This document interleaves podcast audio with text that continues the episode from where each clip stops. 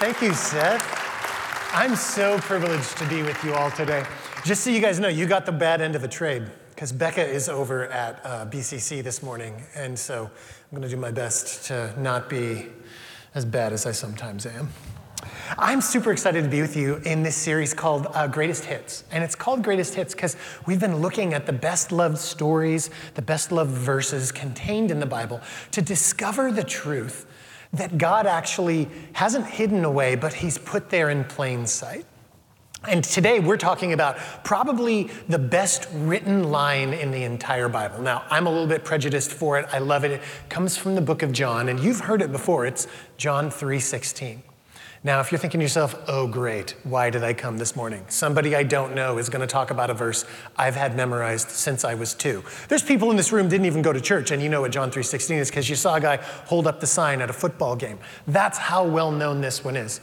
Um, I'm prejudiced to like it because of how well it is crafted, not just in English, but in almost any language it gets written in, it's good because the original is really good, written in Greek. Now, Here's what I want you to know. You and I love well written lines. We love well written lines because they speak to us at a, at a level that our minds don't grasp, our heart does. A well written line is artful, it inspires you to want to be captured by it. And when we come across a line that's written badly, we immediately step back from it. We see it and we, something is off about it. Like there's a retailer, a, a nationwide retailer, and no matter where I go, if I need to use the restroom at this retailer, I always see a really poorly written line, right? It says this it says, please don't bring unpaid merchandise into restrooms.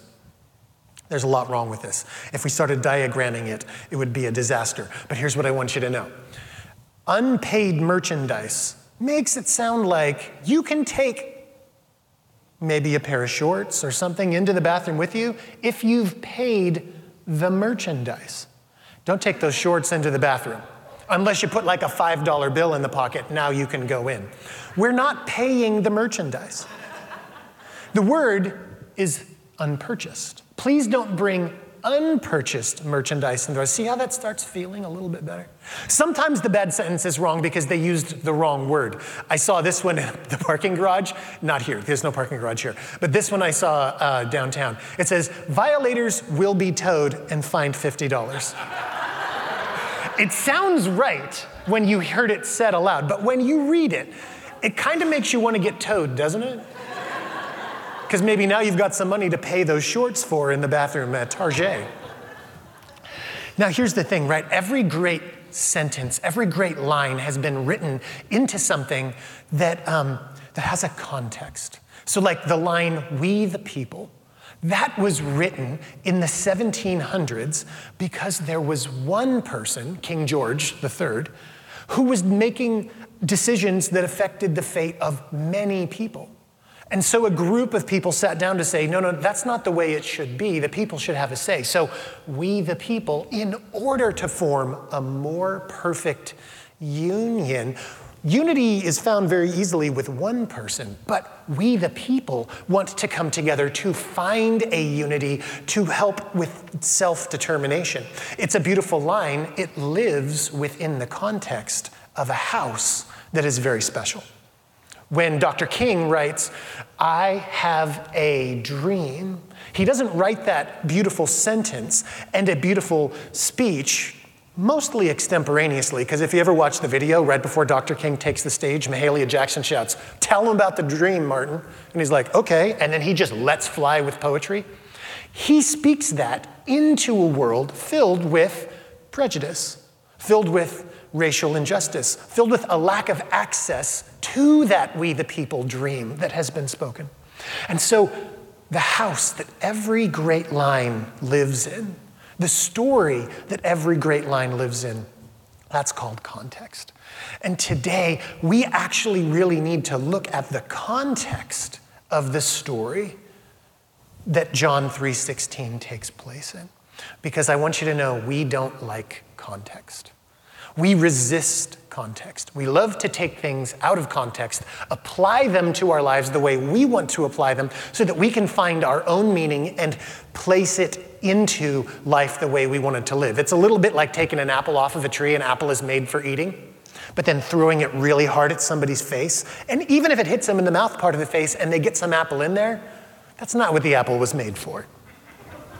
So um, you see this all the time with Bible verses. Uh, one of my favorite, all of the, the, the golfers, the, the athletes, the, um, the gamblers love Philippians 4.13, right? This is the verse that says, I can do all things through Christ who strengthens me. People get this one tattooed. We love this verse. The house this verse lives in, though, is the Apostle Paul talking about how to be content in any circumstance or situation. Whether you are abounding in joy or you are falling deeply into depression. That we can be content with Jesus no matter what circumstance we're in. So, this verse, if you apply it to sports, I want you all to know sports, over 50% of the time, somebody is losing. The majority of the cases of sports, right? Because sometimes you've got golf where there's one person who wins and about 200 people who lose. So even if you're just playing a card game where it's you and somebody else, you got a 50% chance of losing, but in sports in general, sports are where we learn to lose, not where we learn to win. So if you're going to put this verse on something in your home, get it put on a wristband and wear it out, just understand that what it's talking about is I can do all things, I can lose well because Christ gives me strength. I'm not defined by my losses. I'm not defined by my successes. I'm defined by who I am in Jesus Christ, that God's Spirit lives within me. That's what it's about. And because we don't like context, we want to push it away, take it mean, take a verse, take a line, make it mean what we want it to mean, and then set out to do our own thing. That's not what Jesus invites us to do.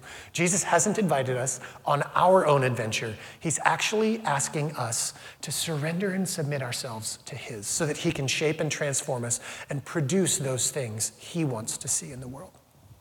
So, the context, the house that John 3:16 lives in is attached to two stories and one of them you've heard and the other one you may not have heard and there's going to be a point in time when I'm telling it real briefly that you're going to go that's a weird story. I don't know why he's saying that. But let's have fun with it together.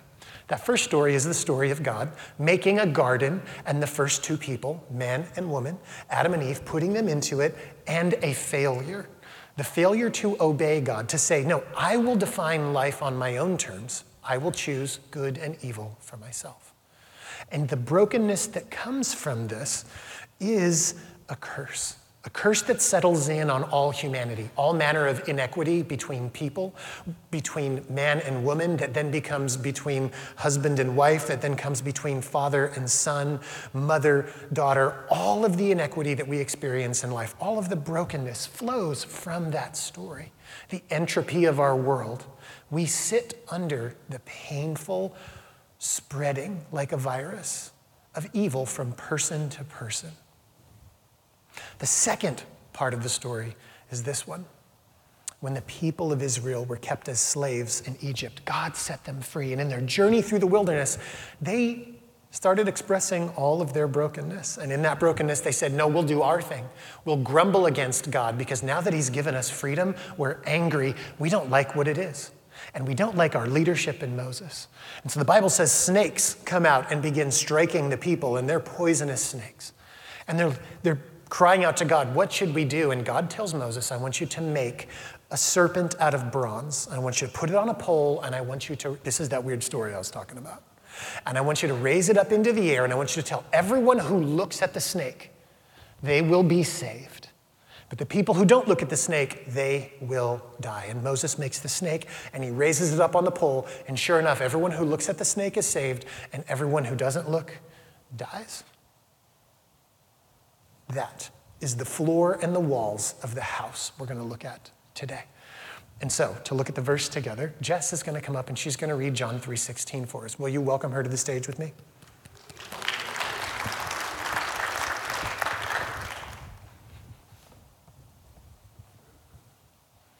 This week's passage is John 3:16 through 21. For this is how God loved the world. He gave his one and only son so that everyone who believes in him will not be perished, but have eternal life. God sent his Son into the world not to judge the world, but to save the world through him. There is no judgment against anyone who believes in him.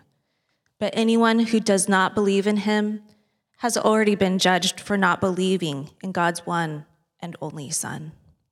And the judgment is based on this fact God's light came into the world, but people loved the darkness more than the light, for their actions were evil. All who do evil hate the light and refuse to go near it for fear their sins will be exposed. But those who do what is right come to the light so others can see that they are doing what God wants. This is the word of the Lord. Thank you, Jess. So, if we've defined the floor and the walls of this story, I'm going to talk about the front door. The front door of this story is that Jesus has appeared on the scene in the first century. He was born, he's lived 30 years, and he's begun his public ministry, but his public ministry is defined by some things people can't quite figure out because he's turning the order on its head. See, up until this point, there's been a lot of strife, both politically, socially, and religiously. Because no matter how things change, they stay the same, do they not? And into this situation, right, religiously, the people of Israel have just come back from being captive in Babylon. And as they've come back, they've brought two opposing ways of following God with them. The first is while they were in Babylon, they didn't have access to the temple. So they had to figure out a way that they could religiously worship Yahweh, the God we worship today, without having a place to offer sacrifices. So, what they did is they developed a system to make sure everyone followed the law of Moses. Remember, they had gone into captivity because they hadn't been following the law of Moses. So, they developed a system wherein rabbis taught the people in synagogues, and lawyers called Pharisees traveled around to make sure everyone, you following the rules? Because if you're not following the rules, we don't want to it could get worse than this. Make sure you don't mess it up. And that comes back from Babylon with them when they come back to the promised land. But there's another group of people, and these are the Sadducees. The Sadducees are the ones who said, hey, right now the Romans rule the world, and if we don't submit to them, we'll lose everything. So the Pharisees, the lawyers, the rabbis, the synagogue is one system. And the second system is up at the temple where they've rebuilt the temple and they're offering sacrifices. But they're also giving homage to the Romans. And these two groups of people are butting heads. And in the middle of it, Jesus appears. And he starts teaching not under the authority of the temple and not under the authority of the rabbis. He begins teaching under the authority of God.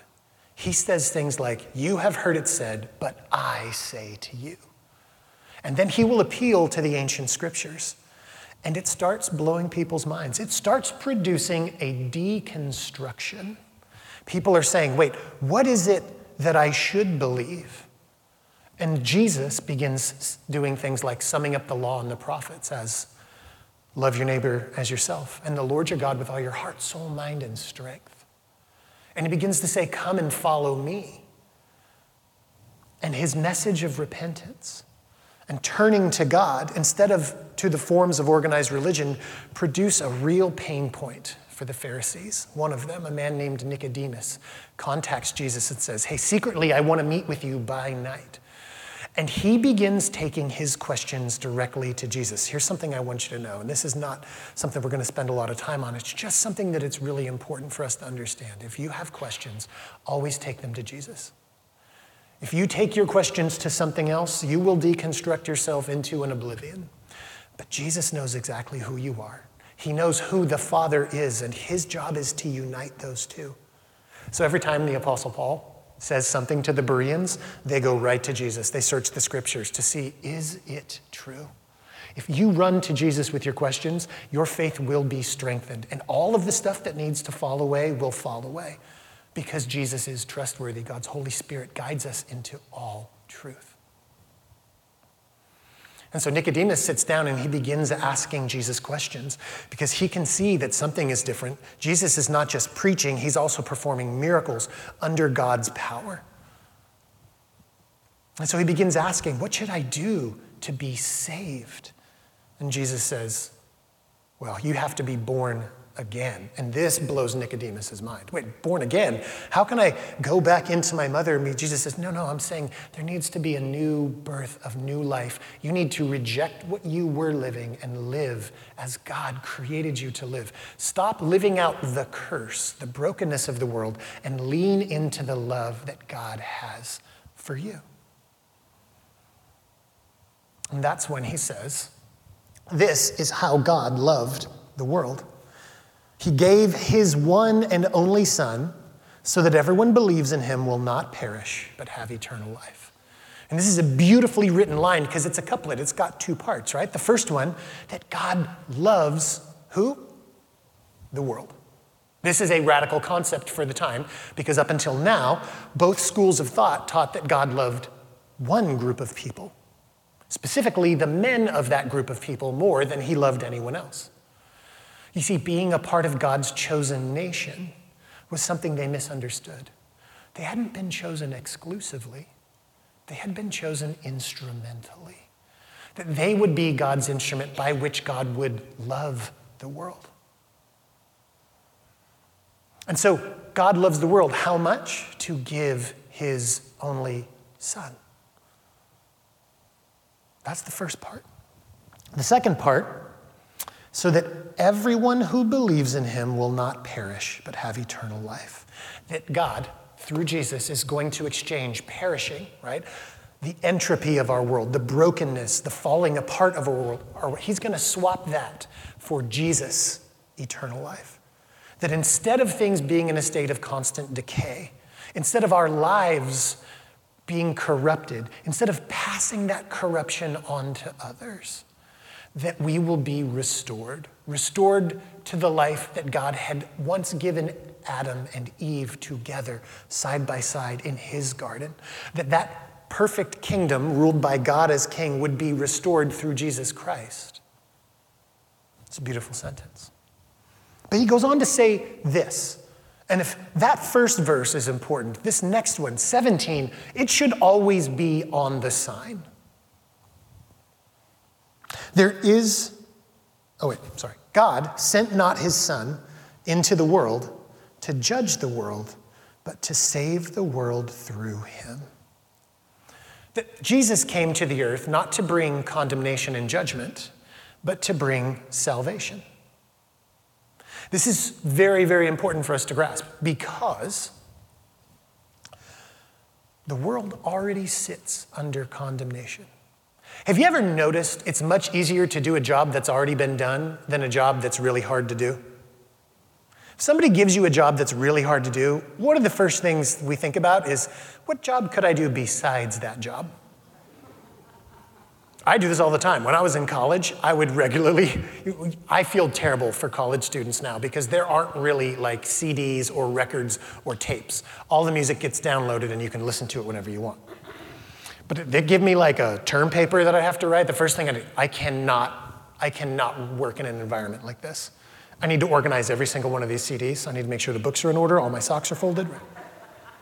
Do a job that I don't need to do that I know I can do under my own strength, rather than attempt a job that's so difficult I can't do it on my own.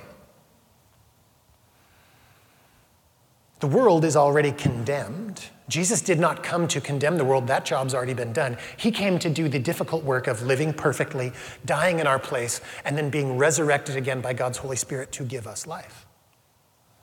And he did that difficult work by depending on the Father. He gave us a job, which is to go into all the world and what? Proclaim the good news, teaching them to obey everything I've commanded, baptizing them in the name of the Father, the Son, and the Holy Spirit. That is a job we cannot do without Him and the power of His Spirit. So, guess what job we like to do instead? Condemn the world. This is why many churches suffer from the we're doing okay in here, it's all those people out there, and if we could just change everything that's going on out there, then we'd be fine in here problem. Or the truth is, the world already sits under the brokenness, the condemnation, the hurting, failing systems. And it needs to hear the good news that Jesus is the solution. That no matter how much we don't like the bad stuff that might be happening out there, we can't stop from feeling it in here and wanting to do it ourselves. but that when we are filled with God's Spirit, He not only gives us a new vision for how to live in His kingdom, He also gives us the power to do it. That's good news. No matter what ism you're broken by workaholism, alcoholism, sexism, racism no matter what the ism is, the solution for it is the rehumanization, the new way to be human, the new dignity that comes from the power of God living in us. And if Jesus didn't come and condemn the world, what makes us think that it's our job to do a job that Jesus didn't do?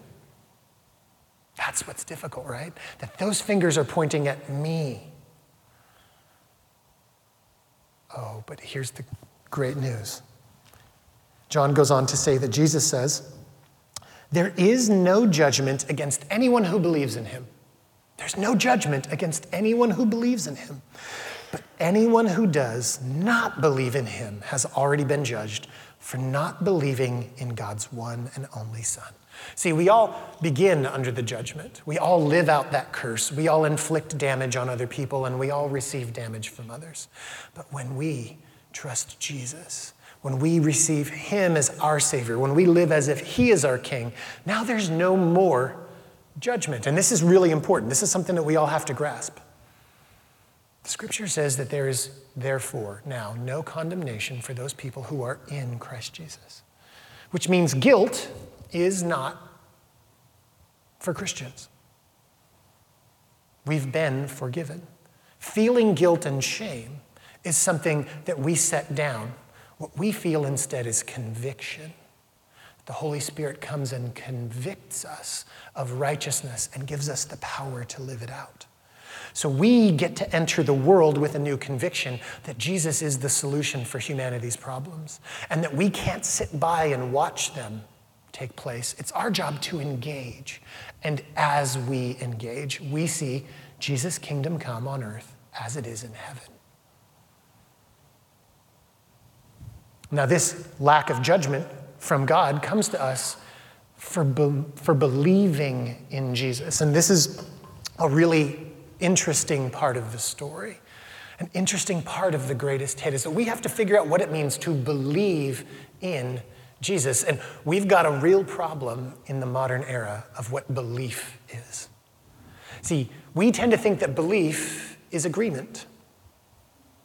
When Jesus looks at Nicodemus and says, Do you believe in God's one and only Son? And that those who believe won't perish, but receive God's everlasting life. He's not saying to believe that I exist. We tend to use science to prove whether or not something exists and then say that we believe in it. I do not believe in unicorns, as awesome as they might be, because science has not proven that they exist. That's not what the Bible means when it talks about believing.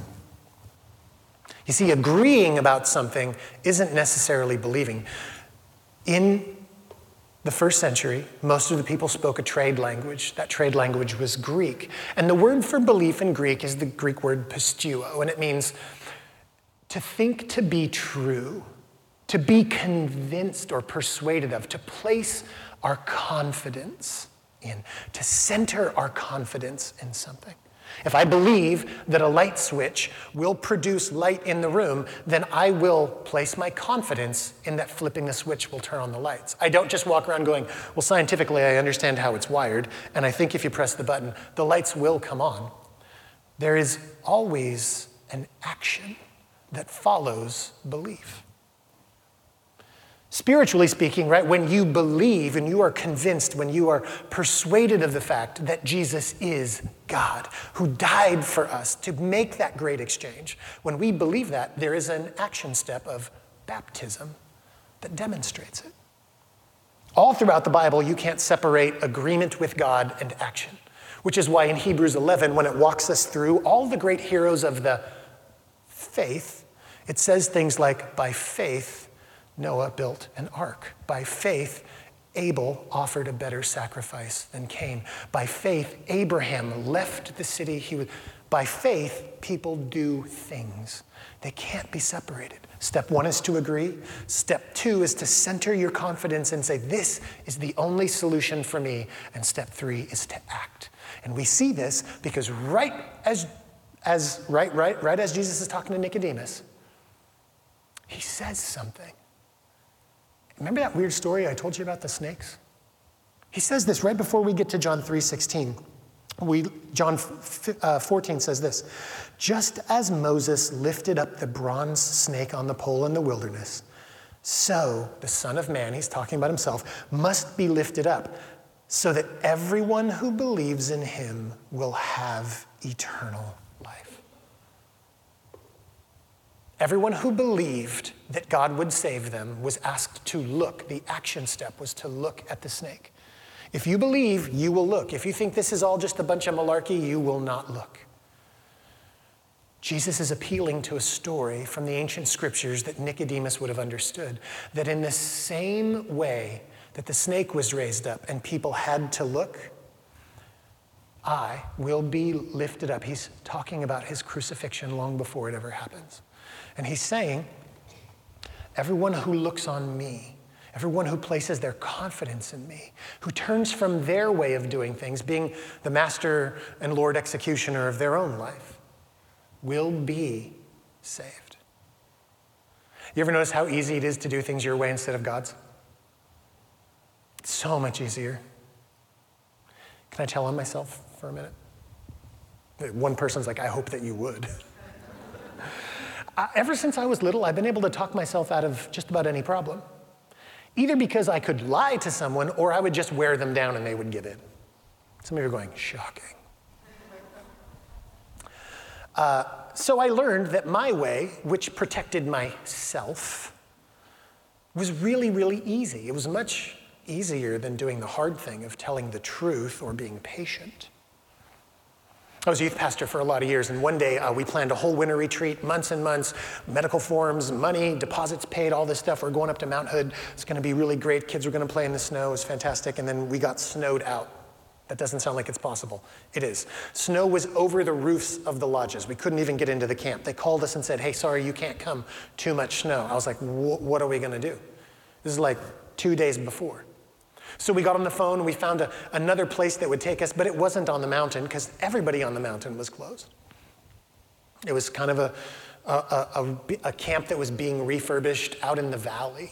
I was like, okay, well, we can have camp now. I was like, what am I going to do about this? So, you know what I did? I got all the, the kids all showed up, and this is what I said. I said, you guys, I got some bad news for you. We got to go, we, we can't go on the mountain, we're snowed out. But we got this situation, we're all going to go stay at this camp, and they got these um, they, got, they got these teepees, and we're all going to stay in these teepees. Now, here's the deal like, we got to have a teepee leader for every teepee. There'll be boys' teepees, girls' teepees. And uh, the, the teepee leader's in charge of making sure the fire in the middle is always going, and that the flap at the top is open, because if we don't keep it open, the smoke will build up inside, and everyone's going to smell like beef jerky. And then there's just going to be like one log wash house that everyone has to take turns using to get, and everyone was just looking at me like, except for one kid who hunted a lot, and he was like, yes, teepee coordinator in this situation, right, um, none of that was true. It just made it so that when I said, you guys, I'm just kidding, I'm making all that stuff up. We're going to another camp, it's gonna be really cool. Y'all, there'll be bathrooms in your own room, it's just not gonna be in the snow. They were like, all right, load up, let's get out of here. I leveraged my own way to make things easier for me, but it wasn't necessarily honest, was it? I didn't necessarily believe that if I just came out and said what was true, God would reward that in some way. Our way, using our skills and our gifts and our abilities, is not God's way. It's not surrendering and submitting to Him and being filled with His Spirit and Him giving us the power to stay in a course of action and do things His way. And so much of my life is thinking about my initial, what do I think I should do? And then saying, I need to spend the time pursuing God, listening to His voice speak to my inner life through scriptures, through other faithful believers, and then surrendering and submitting to that, and not really having a guarantee of the outcome. But that's living a new life.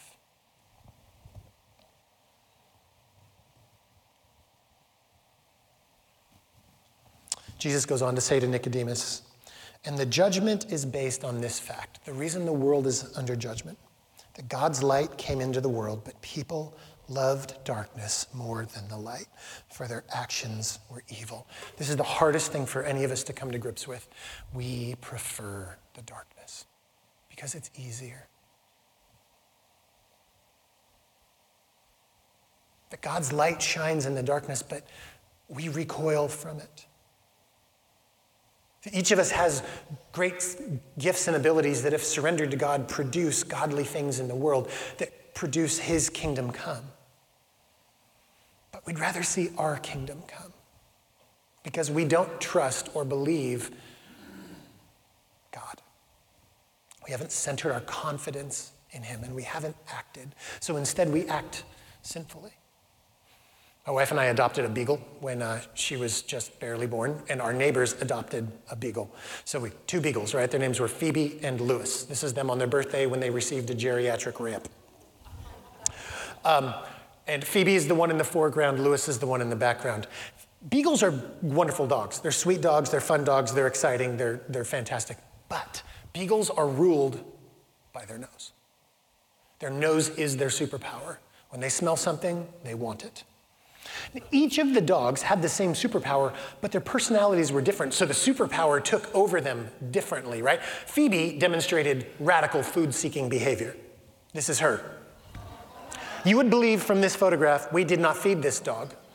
This dog ate the highest quality food, could not keep itself out of garbage cans or dishwashers, needed to eat the disgusting things that it smelled.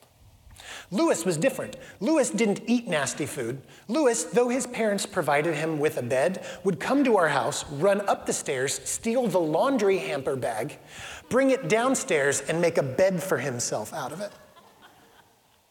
My wife and I run. When you get done running, you stink. That laundry basket smelled so bad, he would have to get a bath having laid on it. Didn't care. He thought he smelled better after having laid on it. Here's what I want you to know, right? Every time we choose our thing, to do our way because it's easier, because it's more fun, it's simpler, sin, that's what it's called. Sin is the meal we make for ourselves. It's the bed we make for ourselves because we don't trust that there is something better.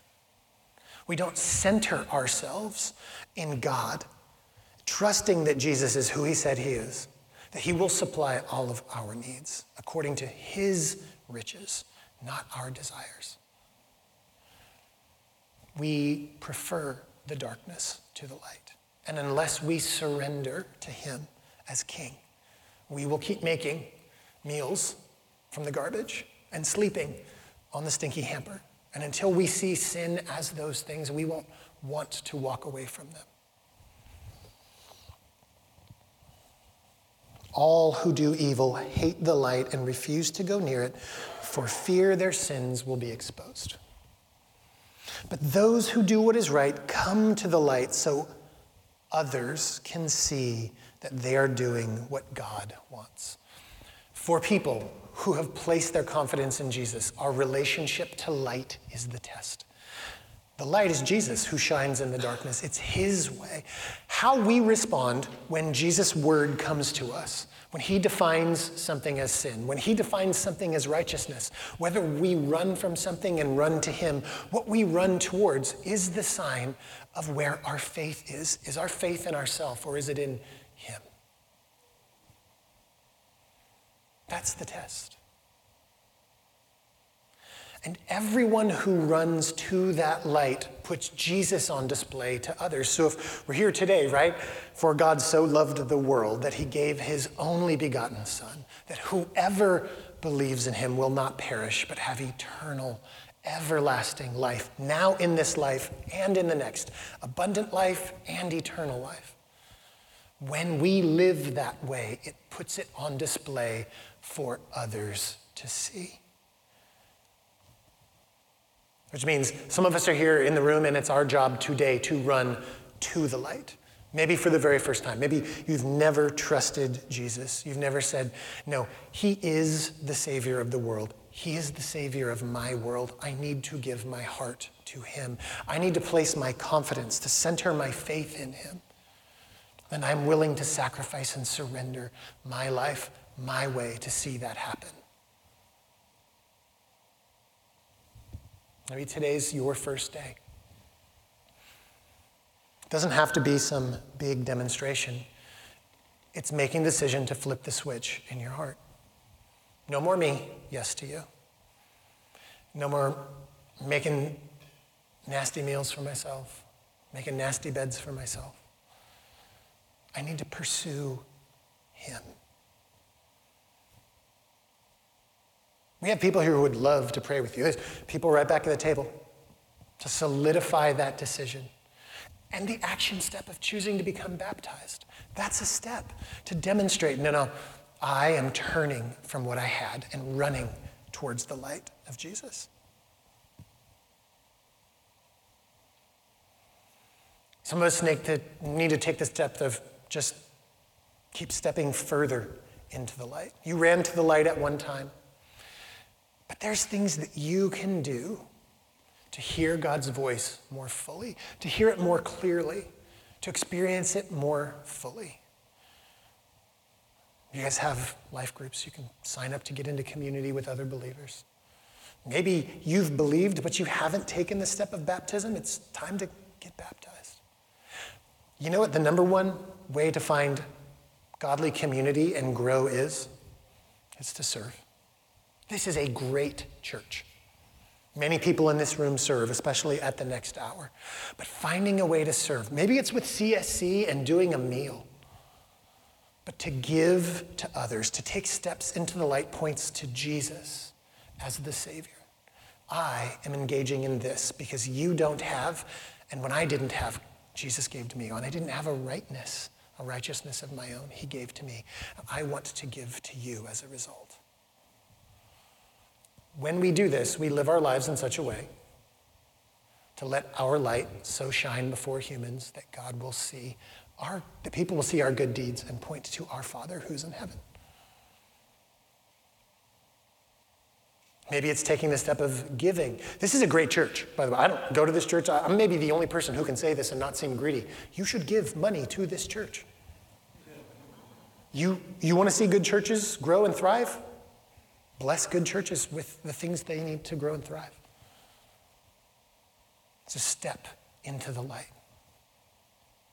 And lastly, share that light that you found with others. You don't have to condemn the world. You don't have to convince anyone of anything. You just share what Jesus has done in your life. The good news is for Nicodemus, this all works. When Jesus dies and his body's on the cross, Nicodemus is the one who says, Let's take his body down and put it in the tomb. So when Jesus rises from the dead, he's one of the first people to find out about it. When we're willing to share the light we've found with others, we don't actually have to live in fear about how bad things might go. We trust that they will go right as we point to Jesus. I want to read you this last little verse. John writes this a couple of chapters later.